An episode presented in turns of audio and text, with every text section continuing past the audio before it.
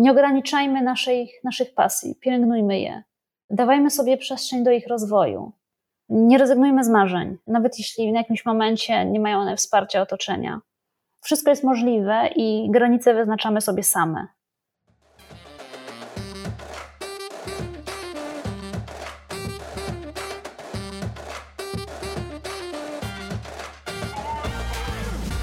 Cześć, tu Ania. Zapraszam do Pracowni Dziewczyn.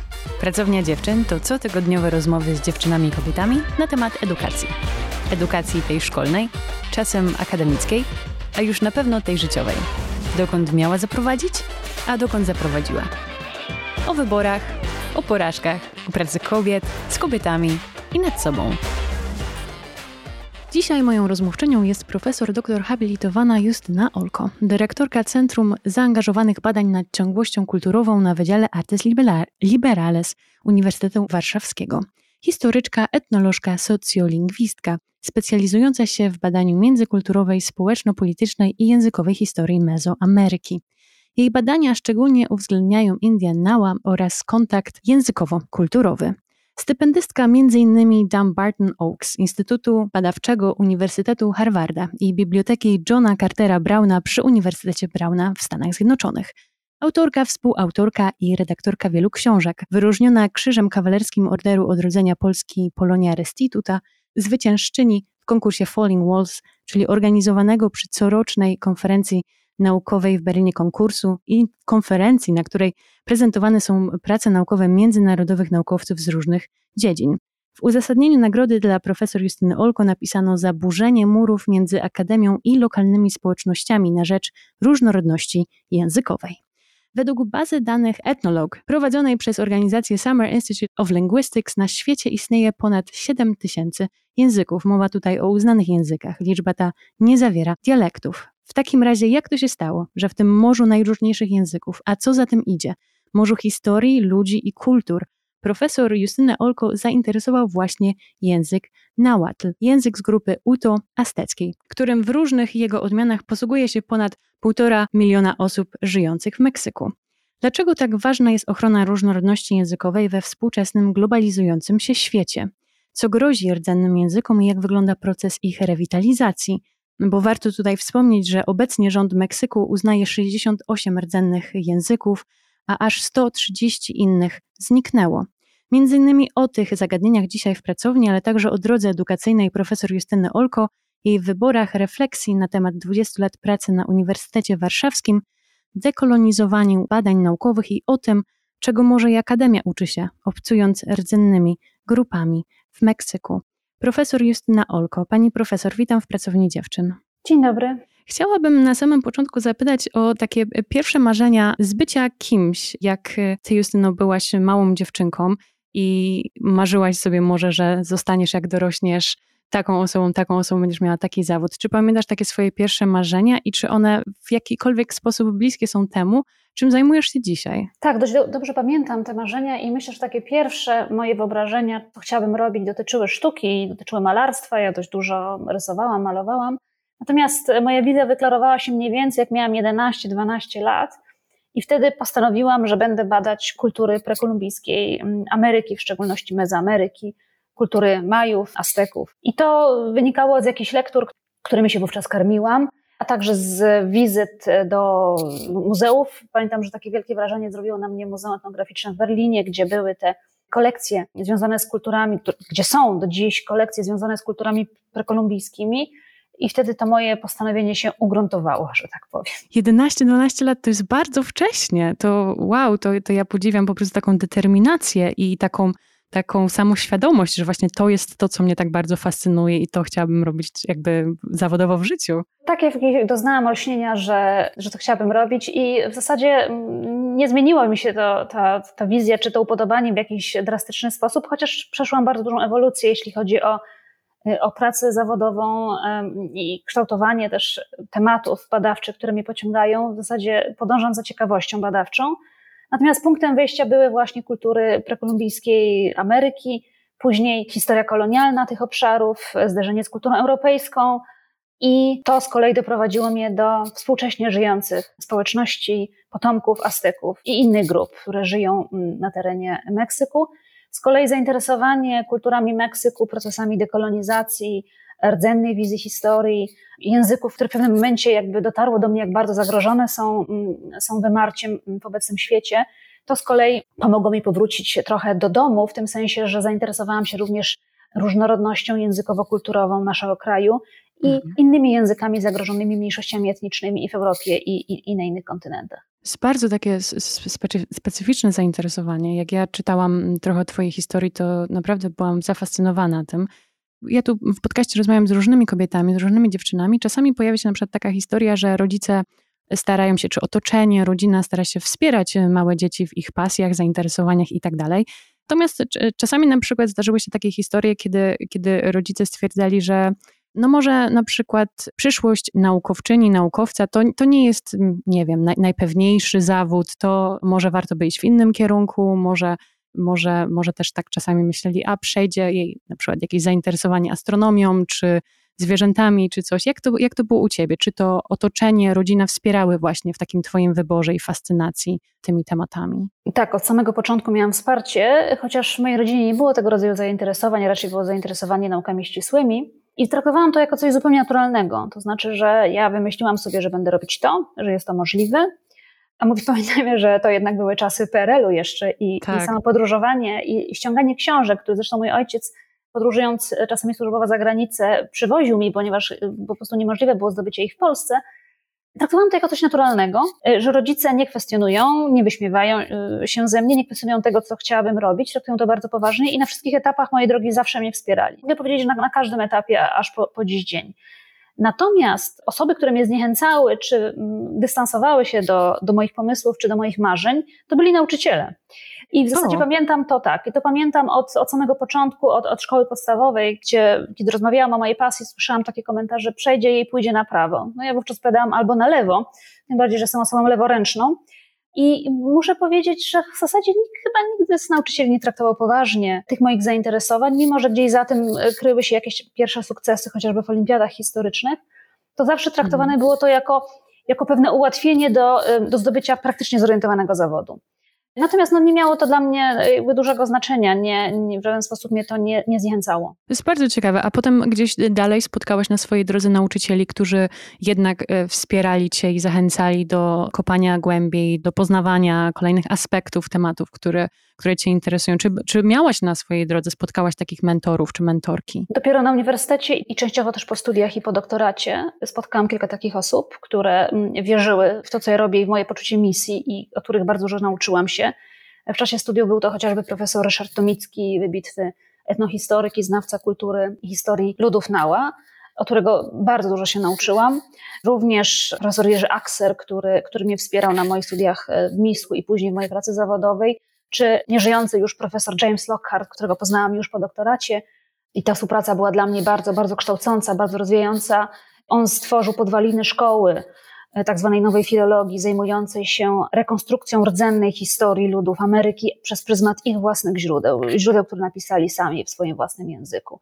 Natomiast jeśli chodzi o nauczycieli, znaczy etap szkoły podstawowej, zwłaszcza liceum, to jak dzisiaj na to patrzę, tak bardziej krytycznie też patrząc na doświadczenia moich dzieci, które zmagają się z systemem edukacyjnym, Mhm. No to muszę przyznać, że to była porażka. W sensie raczej ukształtowało to we mnie ducha oporu i niesubordynacji. Ja zresztą na koniec liceum miałam obniżone zachowanie za krytykowanie nauczycieli, mimo że byłam laureatką olimpiady. To miałam mhm. obniżone zachowanie właśnie za tę niesubordynację. I jeśli coś we mnie ukształtowano wówczas, to właśnie ten sprzeciw i podważanie autorytetów. I za to też jestem im wdzięczna. Natomiast czy tak powinno wyglądać wsparcie edukacyjne? to mam spore wątpliwości. No właśnie czasami tutaj się głosy pojawiają e, wśród moich e, różnych bohaterek podcastu, że, no, że, że trochę im tam zabrakło na przykład takiej nauki krytycznego myślenia e, ze szkoły. A tu widzę, że, że, że bunt i stawianie się i wręcz taka obrona swoich zainteresowań. Musiał, ty musiałeś taką postawę przyjąć. Swoich poglądów, swojego sposobu myślenia, wyborów, podważania, czy możliwość wdawania się w krytyczną dyskusję z nauczycielem i podważania jego zdania. To, że to było coś, co, co w liceum, które ja kończyłam, nie było takiej przestrzeni. Nie było takiej przestrzeni i, i mówię to z pełną świadomością. I myślę, że pod wieloma względami w tym systemie edukacyjnym do dzisiaj niewiele się zmieniło. Nie zmieniło się systemowo, nie zmieniło się programowo. Jeśli coś się zmienia, to tylko ze sprawą indywidualnych nauczycieli, którzy mm, jakby traktują swój zawód z pasją i widzą potrzebę kształtowania tego właśnie krytycznego myślenia u, u młodzieży. Powiedziałam, że 20 lat pracy na Uniwersytecie Warszawskim, pracujesz z najróżniejszymi studentami. Chyba już można powiedzieć, że, że też już widzisz zmianę pokoleniową na przykład. Nie chcę tutaj absolutnie tobie wkładać e, słów w usta, ale widzisz e, na przykład taki, no niestety, negatywny wpływ na na przykład brak dyskusji, czy brak chęci do dyskusji, czy, czy na przykład jakąś niepewność w zadawaniu pytań, kiedy już te osoby z systemu e, polskiego edukacji, ze szkoły przychodzą na studia? Ja myślę, że pod tym akurat pod tym względem ja nie widzę dużych różnic. Dlatego, że te umiejętności jednak e, w naszym odczuciu, w naszym odczuciu, jako mówię tu o nauczycielach akademickich, jednak kształtują się w dużej mierze właśnie na studiach. I jakby my zakładamy, że też jesteśmy odpowiedzialni za ten rozwój tego rodzaju umiejętności, czy rozwój pasji wśród studentów. Ja miałam bardzo dużo szczęścia do, do bardzo wielu zdolnych studentów, z którymi współpracowałam. Część, z częścią z nich dzisiaj pracuję. To są już młodzi badacze po doktoratach. Pracuję również ze studentami e, zagranicznymi, też z rdzennymi studentami. To daje mi bardzo dużo, bardzo dużo się od nich uczę.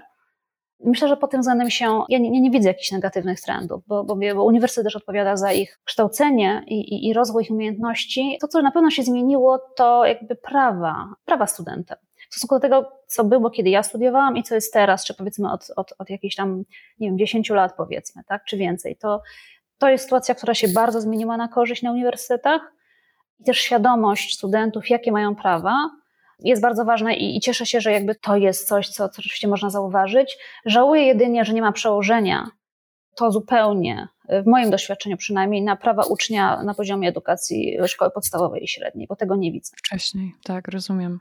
Powiedziałaś, że, że dużo się uczysz od studentów i od młodych badaczy, od studentów też e, rdzennych. Czy możesz powiedzieć, co na przykład, co masz na myśli? Jeśli chodzi, o, jeśli chodzi o studentów rdzennych, to przede wszystkim to jest zupełnie inny sposób generowania przetwarzania wiedzy, który oni wynieśli ze swoich tradycyjnych struktur um, społeczno-kulturowych, ze swoich społeczności i ja na początku, kiedy zaczęłam z nimi pracę, jakby wyobrażałam sobie, że to oni mają się uczyć od nas i my mamy dostarczać im narzędzi, wiedzy do tego, aby stali się niezależnymi badaczami. Jednak bardzo szybko musiałam zweryfikować ten błędny bardzo pogląd, dlatego że ta wymiana musi następować w obie strony i oni mają coś, mają bardzo dużo do zaoferowania nam, wykształconym w kulturze Zachodu, później w, jakby w świecie akademickim, ograniczonych rozmaitymi perspektywami teoretycznymi, a zwłaszcza granicami dyscyplin, ten holistyczny sposób spojrzenia na rzeczywistość, to wyczucie związków procesualnych między różnymi zjawiskami, które my rozdzielamy, dzielimy na kawałki, studujemy osobno, natomiast w ich perspektywie to nie ma najmniejszego sensu. I to ta perspektywa jest tą perspektywą niezwykle cenną, która może i powinna wzbogacać naukę akademicką, Wreszcie badania, które są prowadzone nie w językach kongresowych, ale, badania, ale w językach rdzennych. Y, studenci, z którymi pracujemy z Meksyku, y, tworzą swoje prace, piszą swoje prace w swoich własnych językach, co jest y, przełomowe zarówno w Europie, jak i, jak i na kontynencie amerykańskim, że ta refleksja następuje w językach, którym tak naprawdę bardzo, wiel, od bardzo dawna y, odbierano mm, wartość epistemologiczną, czy kwestionowano ich zdolność do wyrażania abstrakcyjnych koncepcji, mhm. no to jest coś, co, co było jednym z przełomów, jeśli chodzi o moją własną pracę badawczą i, i, i refleksję. Chciałabym właśnie, mm, skoro zaczęłaś mówić o też tym rozróżnieniu na kulturę i sposób taki europejski, zachodni i i inne, jako może uznawane przez niektórych, czy, czy historycznie uznawane za gorsze, nie nasze i tak dalej. Właśnie chciałabym Cię zapytać o, o takie aspekty etyczne badań naukowych.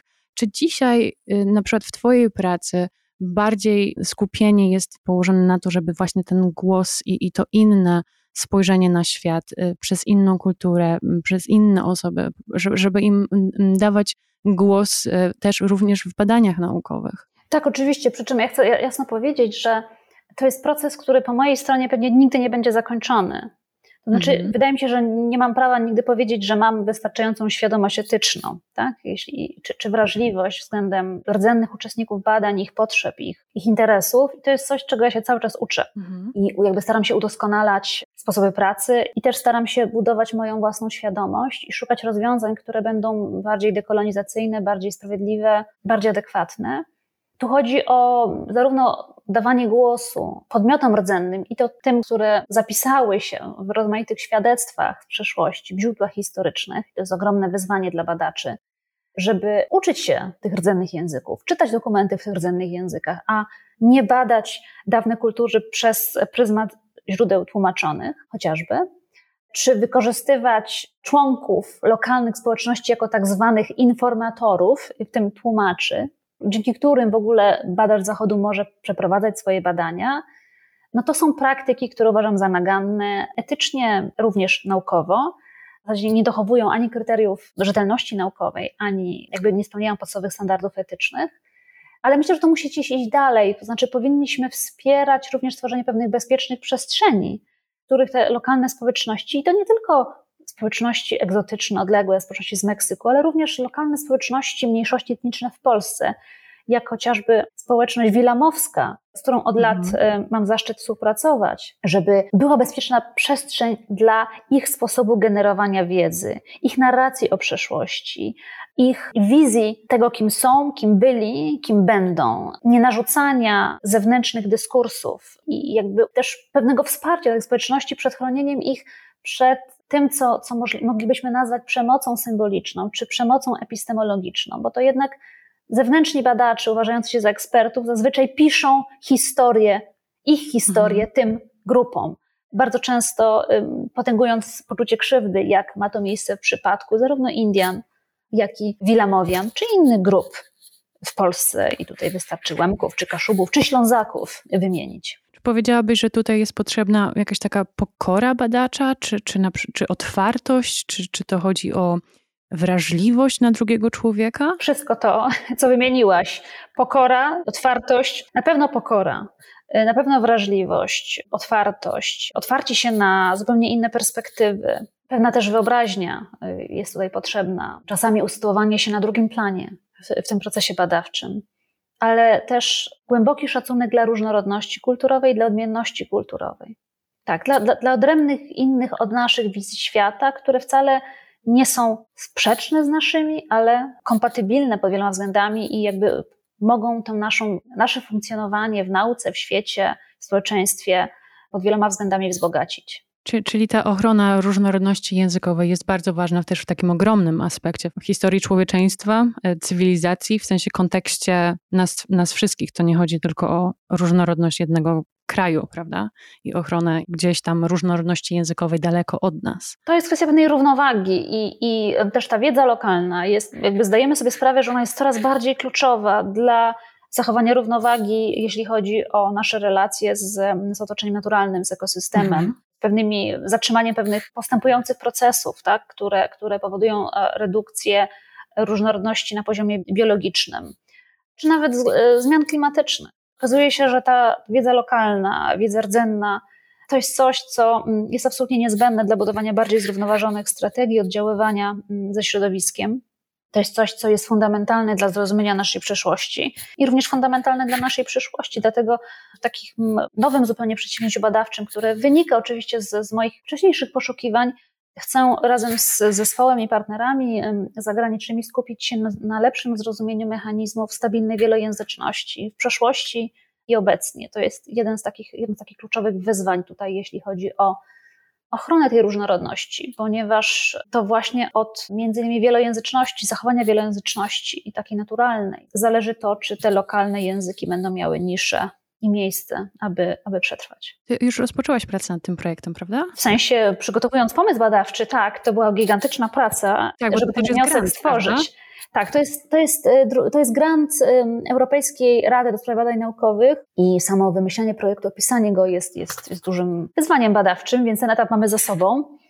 Mm, mhm. Szczęśliwie ten, e, ten, ten, ten zakres przygotowania wystarczył, aby, aby to wsparcie uzyskać i jest to, jest to ogromna szansa przed nami, żeby troszeczkę tę wiedzę, jaką dzisiaj dysponujemy, być może rozszerzyć, przesunąć i jednocześnie do przodu oczywiście i zdobyć taką wiedzę, która będzie miała nie tylko wymiar teoretyczny, ale również praktyczny. Czy dla Ciebie osobiście te słowa, które często pojawiają się przy przyznaniu Tobie tego, tego granta, czyli e, słowa pierwsza kobieta stypendystka i pierwsza przedstawicielka e, Polka, pierwsza przedstawicielka nauk humanistycznych i społecznych w Polsce która dwukrotnie otrzymała grant Europejskiej Rady do Spraw Badań Naukowych. Czym są dla Ciebie te słowa? One są ważne, czy to jest po prostu tylko jakby uważasz to za taką konsekwencję swojej pracy badawczej, po prostu coś jakby wartość dodana? Ciężko mi się do tego odnieść.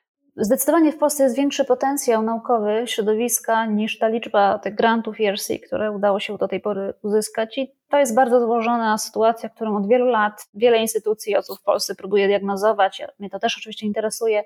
No ja miałam to szczęście i mówię to świadomie o szczęściu, bo tu nie wystarczą kompetencje i determinacja że dwa razy startowałam do, do ERC i dwa razy uzyskałam te granty, raz w, w 2011, 2012 roku w zasadzie, startowałam w 2011, uzyskałam w 2012 i teraz w ubiegłym roku Natomiast za tym stoi ogromny wysiłek i ogromna praca, tak? To, to, mhm. I to nie tylko moje, ale też osób, które wspierają mnie w, w, w, tego typu przygotowaniach. I ten pierwszy wniosek był bardziej indywidualny i bardziej odzwierciedlał moje, moją własną pracę, ten drugi był rzeczywiście wnioskiem zbiorowym i tutaj myśl wielu osób i doświadczenie wielu osób zostały w nim odzwierciedlone. Zresztą ta konkurencja też wzrosła, więc cieszę się, że to, co stworzyliśmy razem, wystarczyło, żeby ten grant uzyskać, bo nie ma innych jakby form finansowania, które dawałyby tak ogromne możliwości i też wolność prowadzenia badań i dokonywania pewnych wyborów, y, kształtowania tego projektu wedle wizji badaczy. To finansowo jest 2 miliony euro, prawda? Te 2 miliony euro i to jest coś, co rzeczywiście no, daje duże możliwości, jeśli chodzi o to, co można zrobić naukowo przez te 5 mhm. lat. I, I, dlatego z tego tak bardzo, tak bardzo się z tego cieszę, bo odzwierciedla to, ten projekt odzwierciedla moje wieloletnie marzenie po wcześniej zrealizowanym projekcie dotyczącym kontaktu międzykulturowego,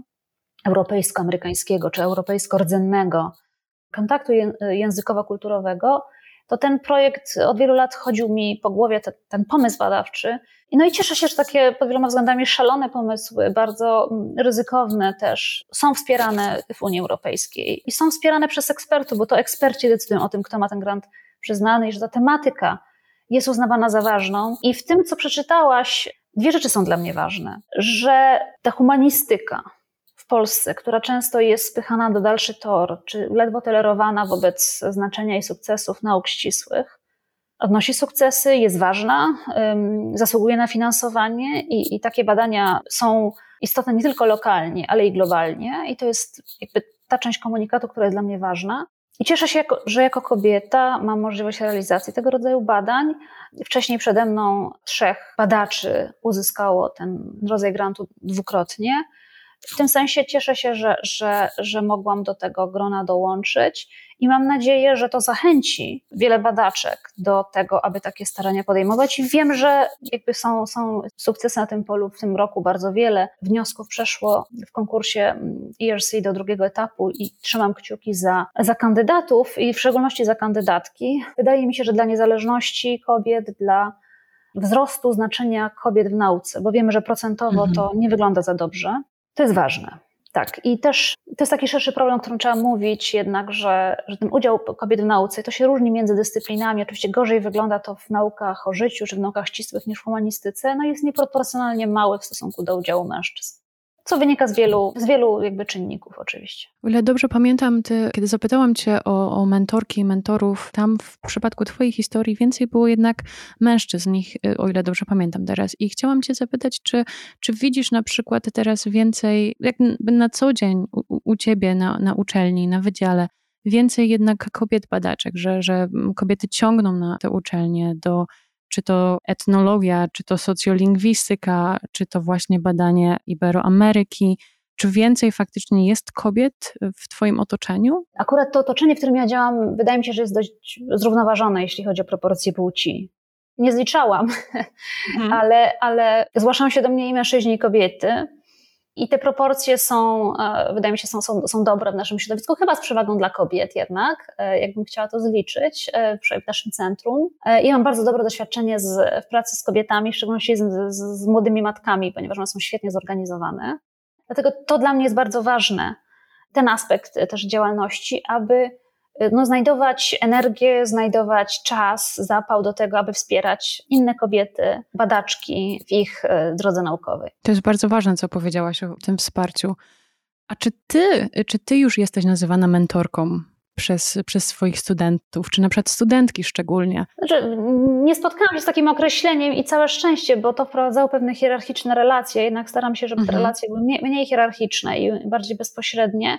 Jeśli to określenie się pojawia, to zazwyczaj jeśli zwracają się do mnie jakieś zewnętrzne instytucje, które proszą o mentoring mhm. takiej, a nie innej osoby. To, to, to mi się zdarza i to formalnie tak to jest nazywane. Natomiast w tym naszym środowisku nie rozmawiałam, prawdę mówiąc, nigdy na ten temat ze współpracownikami. I też nie, nie wiem, w jaki sposób ludzie to konceptualizują. Muszę też powiedzieć, że to jest też tak, że nie wszystkie współprace kończą się sukcesem.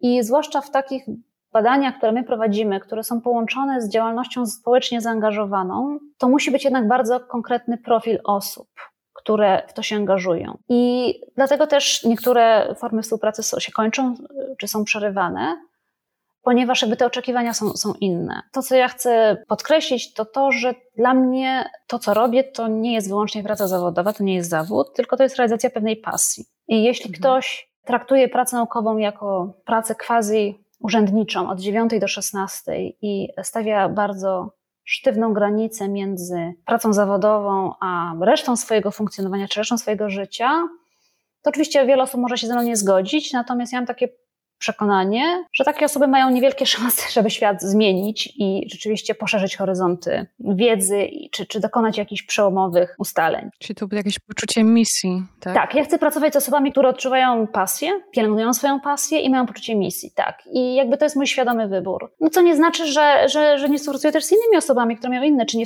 nie współpracowałam w przeszłości z osobami, które mają zupełnie inne podejście do tego. Natomiast ten trzon, który, który, który jest, który jest ważny dla, dla kontynuacji naszej misji, naszych działań w społecznościach, bo przecież jest tak, że jeśli zaczynamy współpracę z jakąś społecznością, jak na przykład z Wielomowianami, czy z Łemkami, czy ze społecznościami Nała w Meksyku, to z tego się już nie można wycofać. To jest zobowiązanie stałe.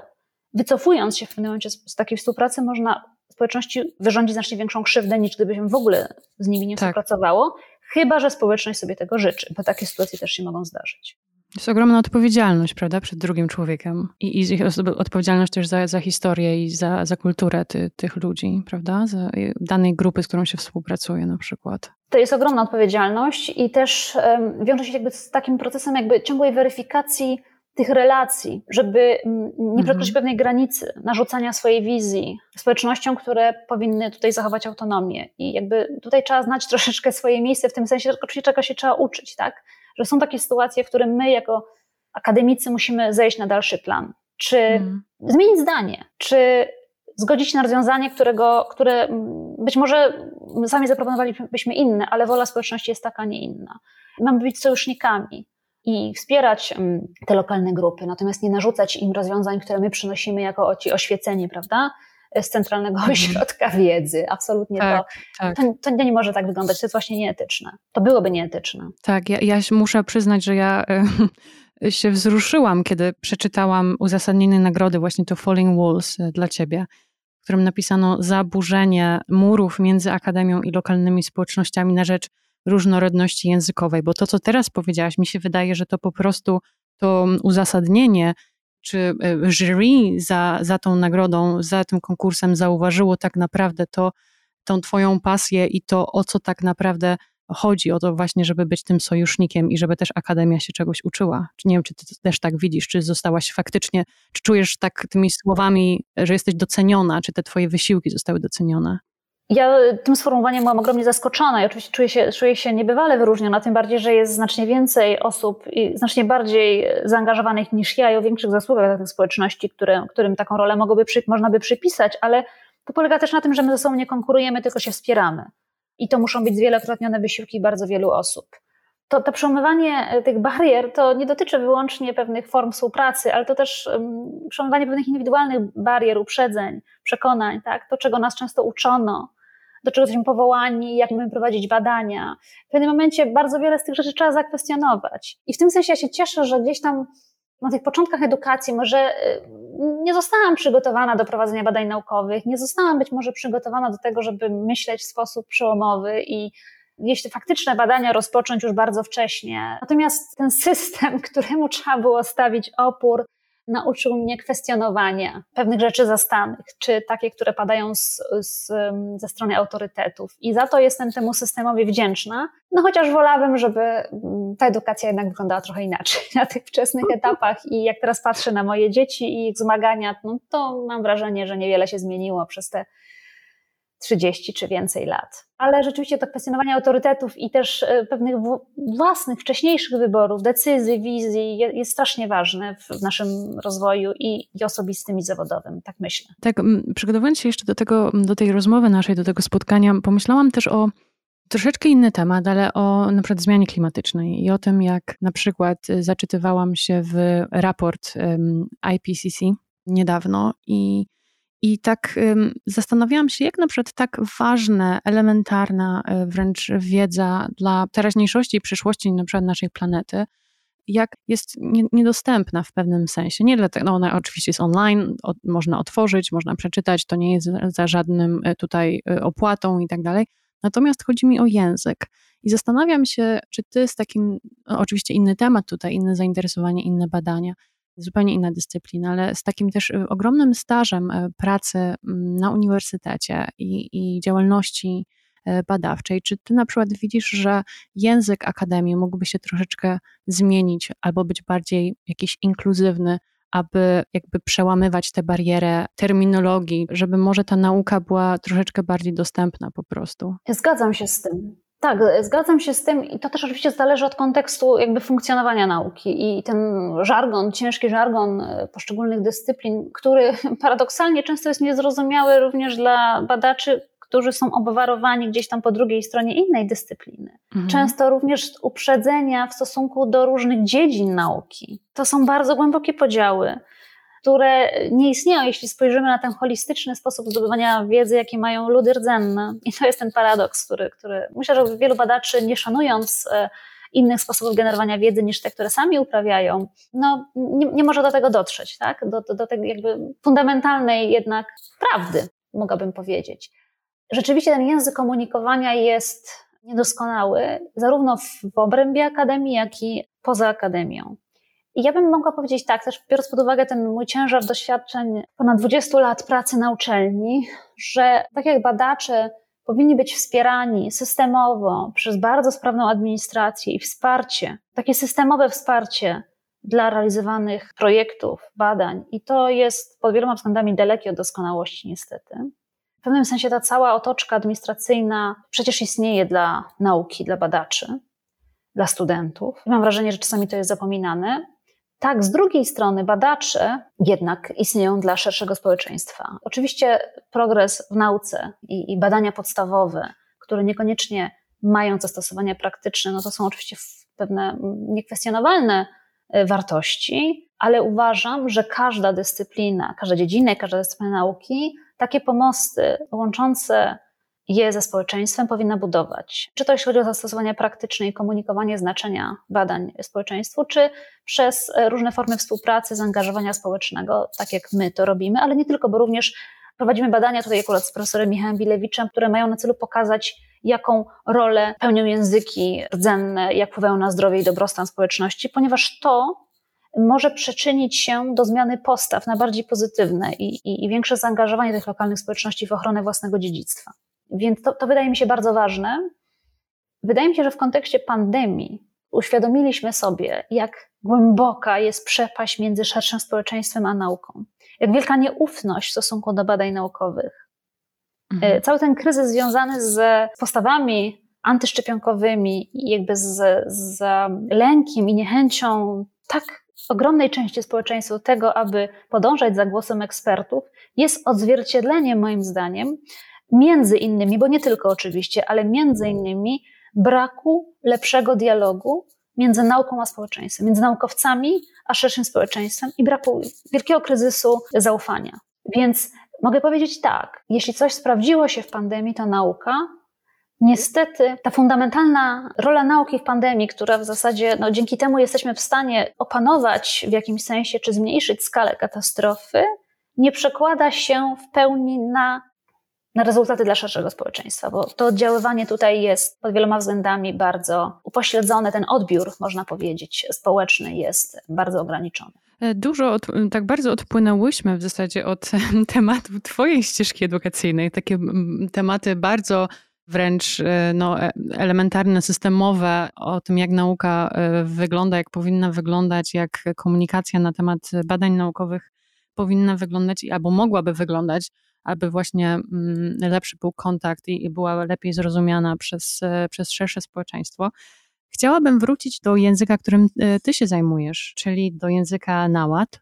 Czy jak ty zaczynałaś studia na Uniwersytecie, Uniwersytecie Warszawskim, to były zajęcia tego języka? Czy mogliście e, ty i inni studenci pracować z źródłami i, i, uczyć się jakby je samemu odczytywać e, dzięki właśnie znajomości języka, czy ty uczyłaś się go w inny sposób gdzieś indziej? Mm, systemowo nie było takich możliwości, natomiast e, pamiętam, że byłam na pierwszym roku studiów, to gościnnie odbywały się e, jednosemestralne zajęcia z języka naład prowadzone przez weterana polskiej amerykanistyki, doktora Stanisława Iwaniszewskiego, który większość pracy zawodowej prowadził w Meksyku. I to był chyba 95 czy 96 rok. I on przywiózł ze sobą taki bardzo stary, jeszcze z lat 60. czy 70., na maszynie pisany podręcznik dotyczący naład. I to był mój pierwszy kontakt. Jakby ta nauka nie prowadziła do czytania żadnych źródeł, to były zupełne podstawy.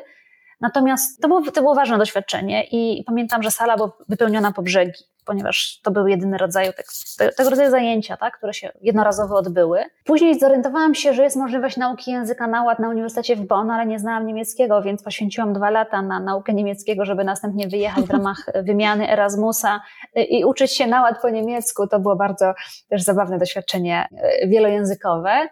Natomiast później kontynuowałam, kontynuowałam sama i w zasadzie na tamtym etapie y, te pierwsze regularne zajęcia z języka zostały zorganizowane na, na uniwersytecie przeze mnie i odbywają się w sposób stały od 2020 roku. Obecnie w znacznej części prowadzone są przez moich y, byłych uczniów, obecnie już y, badaczy i odbywają się na trzech poziomach. Ten najwyższy poziom e, seminarium zaawansowane jest prowadzony jako zajęcia międzynarodowe, ponieważ mamy słuchaczy, ekspertów, słuchaczy rdzennych i, i też i, i badaczy i studentów zaawansowanych chociażby ze Stanów Zjednoczonych. I w zasadzie jest to jedyny regularny, całoroczny, jeśli chodzi o rok akademicki, kurs języka na ład na świecie który się tak długo odbywa. I w tym sensie gdzieś e, no, cieszę się, że tak to, e, że udało się to e, zorganizować na Uniwersytecie Warszawskim że zawsze było wsparcie instytucjonalne mhm. dla, dla tej inicjatywy. Pamiętam, że w szczytowych momentach, kiedy uzyskałam pierwszy grant TRC, to miałam chyba 60 studentów na poziomie podstawowym, tak ogromne było zainteresowanie. Mhm. Teraz jest tych studentów mniej, ale wystarczająco dużo, tak żeby te zajęcia były dynamiczne, ciekawe i żeby pojawiały się osoby, które kontynuują nie tylko naukę tego języka, ale również podejmują pewne wyzwania badawcze związane z, z tą kulturą. Co Ciebie tak na, naprawdę fascynuje w tym języku?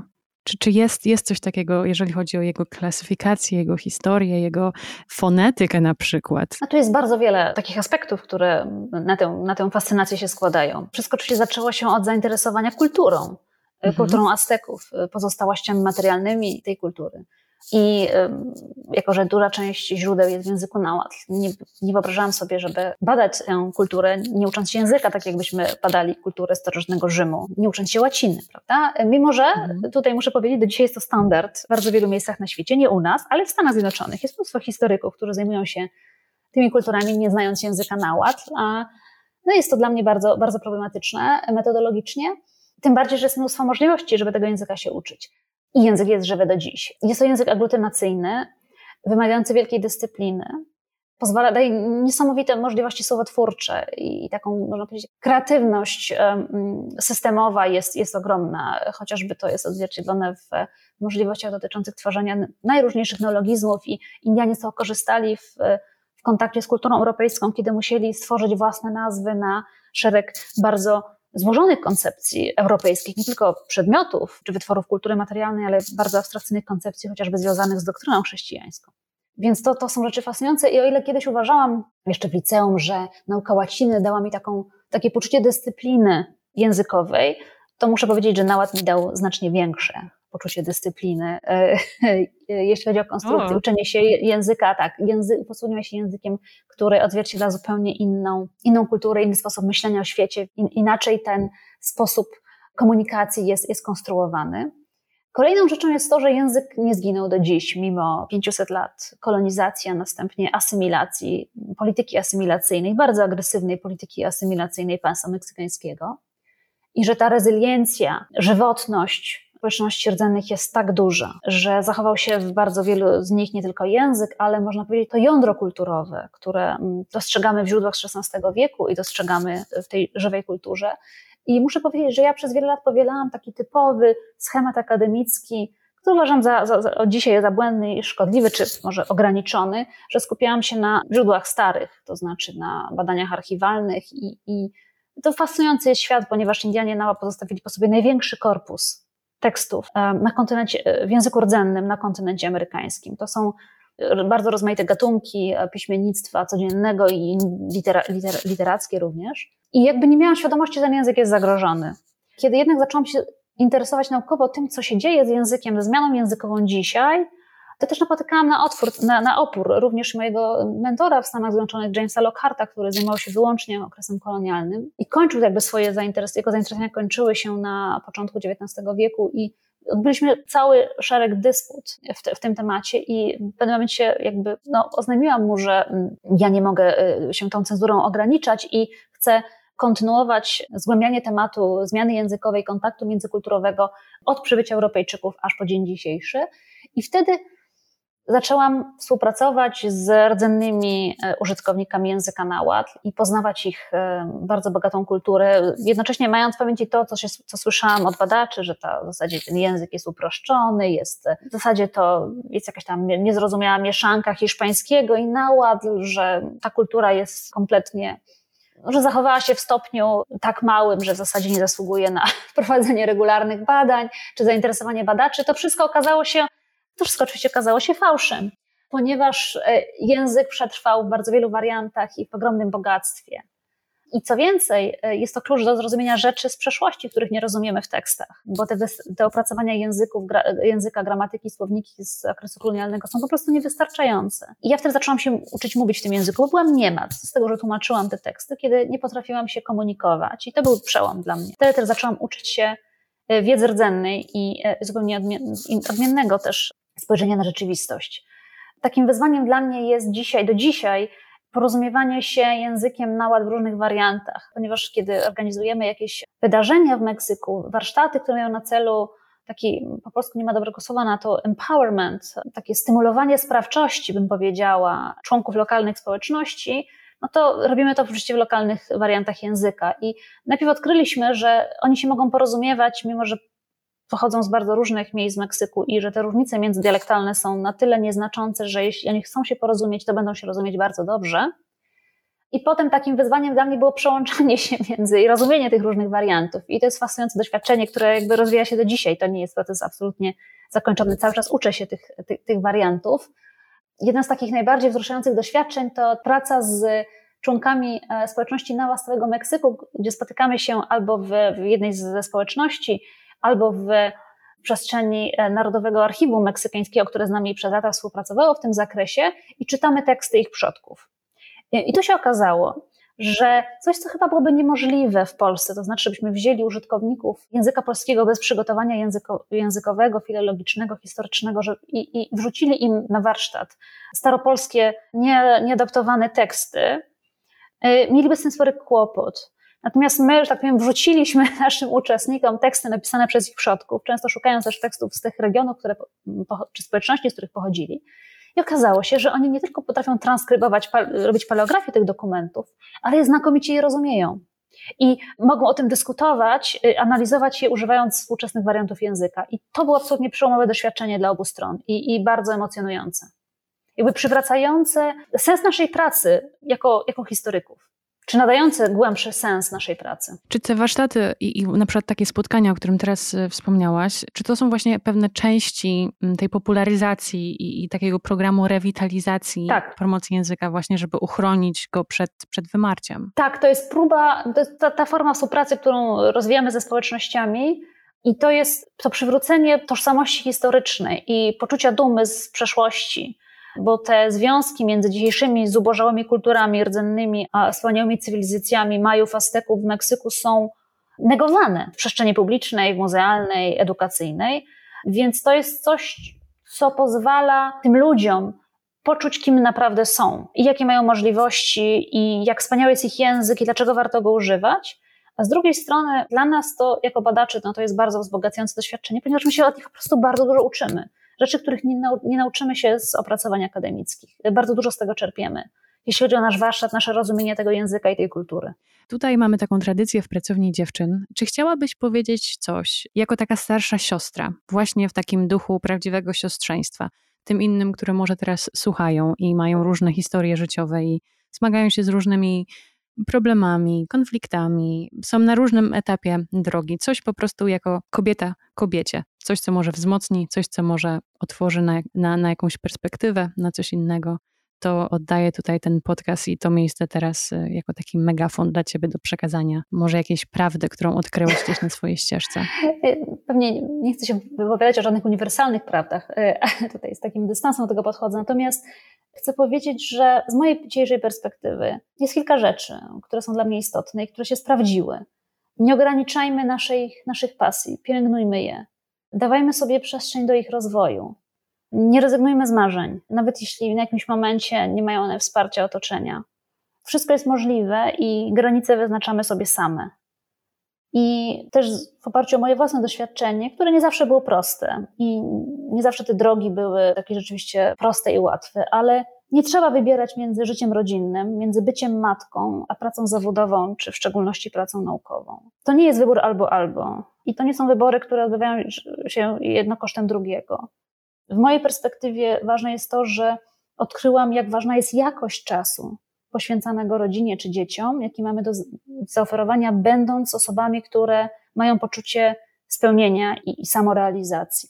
Jako kobiety, jako matki. To, co często powtarzam moim współpracowniczkom, nie dajmy się wpędzić w poczucie winy. Nie pozwólmy się kontrolować innym i, i nie pozwólmy się przede wszystkim ograniczać. Ja wiem, że to są często cele, które nie jest łatwo zrealizować, ale ja wiem, że to jest możliwe i, i że, że mamy w sobie siłę do tego, aby te marzenia o tego, co chcemy robić, kim chcemy być, realizować i, i to wszystko w takim poczuciu, można powiedzieć, harmonii z, z samą sobą. Tak? I myślę, że ważne jest oczywiście wsparcie innych osób i warto rozmawiać z kobietami o tym, jak to wsparcie w różnych e, formach kobiecych społeczności powinno wyglądać i ono jest bardzo ważne. Fantastycznie byłoby zakończyć tutaj na tych Twoich bardzo mocnych i pięknych słowach. Ostatnie pytanie muszę dodać, ponieważ jest to też tradycja tutaj.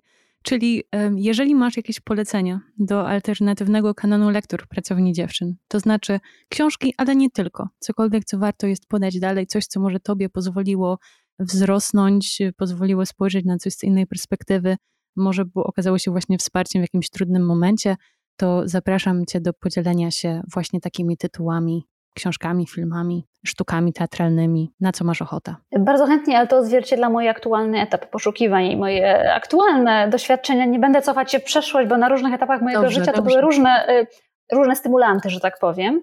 Mhm. I różne lektury, które gdzieś kształtowały mnie, czy pomagały mi podejmować jakieś wybory. Natomiast to, co dziś e, mogłabym polecić z moich aktualnych, że tak powiem, poszukiwań, to może nie poszukiwań, ale coś, co, co dzisiaj uznaję za bardzo aktualne i także w kontekście tego, z czym chciałam się z Wami podzielić. To jeśli o lektury, to byłaby książka, która chyba nie ma jeszcze tłumaczenia na język polski. Ona niedawno wyszła w Stanach Zjednoczonych.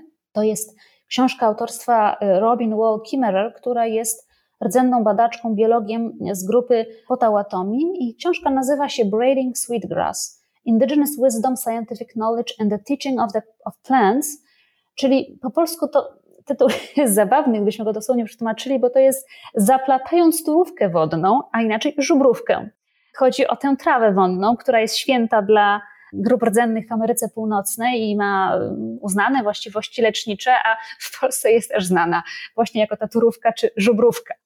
Natomiast ta książka jest ważna dlatego, że pokazuje przez pryzmat biologii, jak wiedza rdzenna wyprzedza pewne odkrycia i rozumienie naukowe i stanowi pewien autonomiczny, równorzędny system wiedzy, pewien system poznawczy, bez którego wiedza akademicka pozostaje ułomna i niekompletna. I to jest książka, która znakomicie to pokazuje.